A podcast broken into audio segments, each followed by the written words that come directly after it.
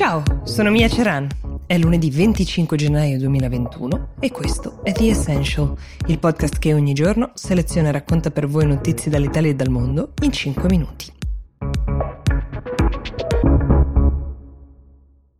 Partiamo dalla Russia perché nel weekend, sabato in particolare, moltissime migliaia di manifestanti eh, in cento città russe hanno affrontato il freddo, considerate che in alcuni eh, luoghi faceva meno 50 gradi, e hanno affrontato la polizia russa per protestare contro l'arresto del dissidente Alexei Navalny. Ve l'ho raccontato, è rientrato in Russia dopo essere stato curato in Germania per l'avvelenamento da Novichok e poi poco dopo il suo rientro, la settimana scorsa, è stato messo sotto arresto in stato di fermo. Nel frattempo è riuscito a far uscire sul web il suo documentario sulla faraonica magione di Putin, che di certo uh, non deve averla presa bene. Ovviamente il filmato è stato visto tantissimo in Russia. Piccola curiosità su questa villa, anzi lo chiamiamo palazzo più correttamente, sul Mar Nero, è opera di un architetto italiano, si chiama Lanfranco Cirillo e pare che ci siano dei chiari riferimenti e ispirazioni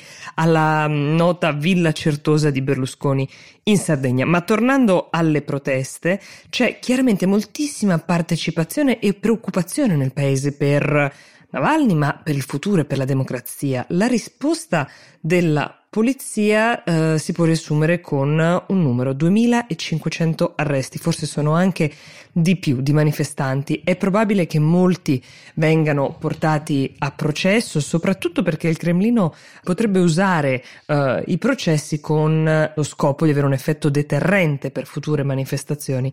Anche la moglie di Navalny, Yulia, che era rientrata insieme a lui, è stata fermata, lei solo per poche ore a Mosca per poi essere rilasciata senza accuse. L'appello di Navalny e dei suoi collaboratori nei giorni scorsi è stato decisamente ascoltato, li aveva invitati a scendere in piazza non soltanto per lui, per la sua condizione, ma per il futuro dell'intero popolo. Ecco, aveva usato questa formula, non avere paura, ecco, non abbiate paura. Eh, questo si potrebbe dire che è stato il motto di molti dei manifestanti, non avere paura. Sui social media, tra l'altro, si sono viste delle immagini veramente curiose di uh, scontri con la polizia dove i manifestanti si difendevano lanciando alla polizia palle di neve. È veramente curiosa come immagine se ci pensate perché mm, siamo tutti abituati ad associare il lancio di palle da neve al gioco.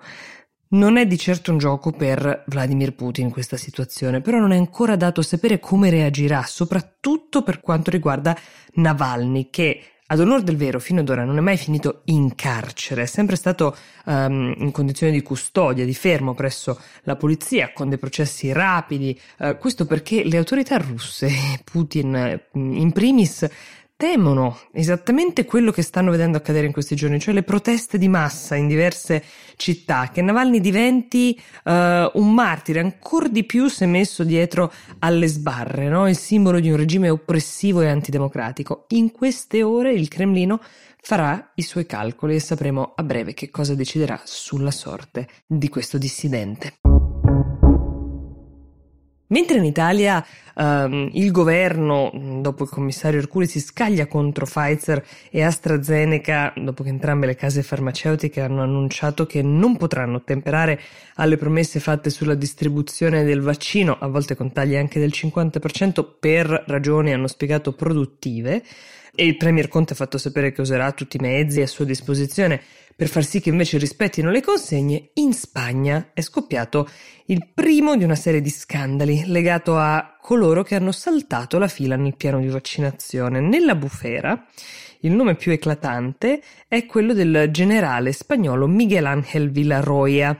Non è un generale qualsiasi, battete bene perché è l'uomo sostanzialmente a capo delle forze armate e pensate che durante gli inizi della pandemia era anche una figura che gli spagnoli spesso vedevano comparire in televisione per raccontare come si stava muovendo l'esercito per aiutare la popolazione, sia per le strade, nell'emergenza, ma anche nel fare le pulizie nelle case di riposo. C'è stato in questi mesi un sentimento di grandissima gratitudine per il lavoro delle forze armate in Spagna e quindi brucia ancora di più per coloro che uh, sicuramente meritano il plauso il fatto che uh, venga infangato in qualche modo il loro lavoro. Questo generale Villaroia ha 63 anni, non rientra in nessuna delle categorie a rischio e ha approfittato della sua vicinanza al potere per farsi vaccinare chiaramente. Insieme a lui tra l'altro lo hanno fatto anche un numero imprecisato di personaggi influenti della difesa. Sono prontamente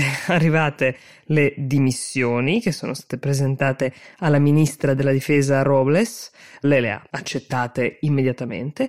Questo scandalo però non sembra affatto essere un caso isolato, perché anche molti politici locali pare abbiano già avuto accesso al vaccino. Alcuni si sono giustificati dicendo che hanno usufruito di dosi avanzate dopo che erano stati vaccinati medici e operatori sanitari tra l'altro con tutte le persone diciamo in coda per averlo, categoria a rischio, direi che la toppa è peggio del buco come si suol dire.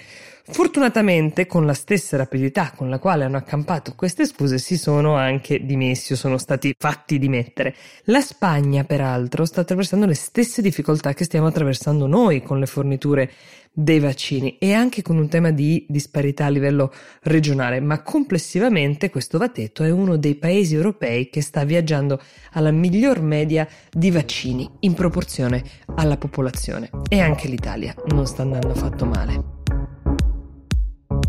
Buon inizio settimana, The Essential si ferma qui e vi do appuntamento a domani.